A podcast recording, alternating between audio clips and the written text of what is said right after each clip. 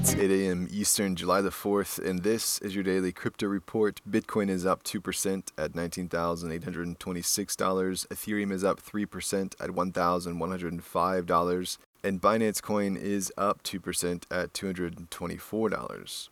Those leaders by market cap, top gainers in the last twenty-four hours, ThorChain up fifteen percent. We at D C R want to let you know about a new podcast that just launched from our friends at A sixteen Z called Web three with A sixteen Z. This new show will provide detailed data, research, and more with interviews from experts at the forefront of Web three.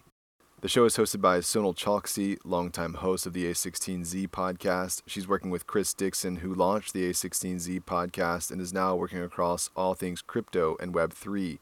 The show is about building the next generation of the internet for users, creators, and entrepreneurs, moving beyond reading and writing to owning.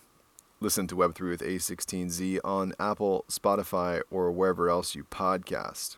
Well, Crema Finance has suspended its liquidity protocol on Solana while it's investigating a hack. Crema said on Twitter, "Our protocol seems to have just experienced hacking.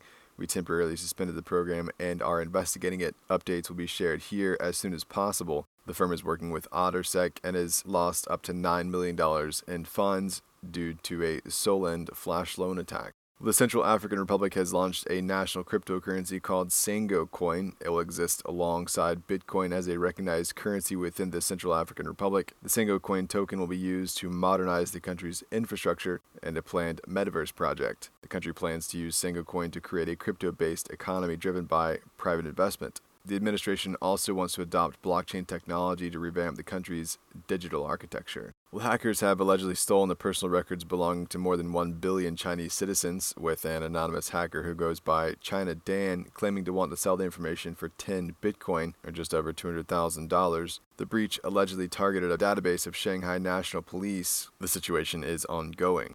Well, Vauld has halted client withdrawals and hired advisors for a potential restructuring of the firm. The Singapore-based crypto trading and lending platform said, "Our management remains fully committed to work with our financial and legal advisors to the best of our abilities to explore and analyze all possible options, including potential restructuring options."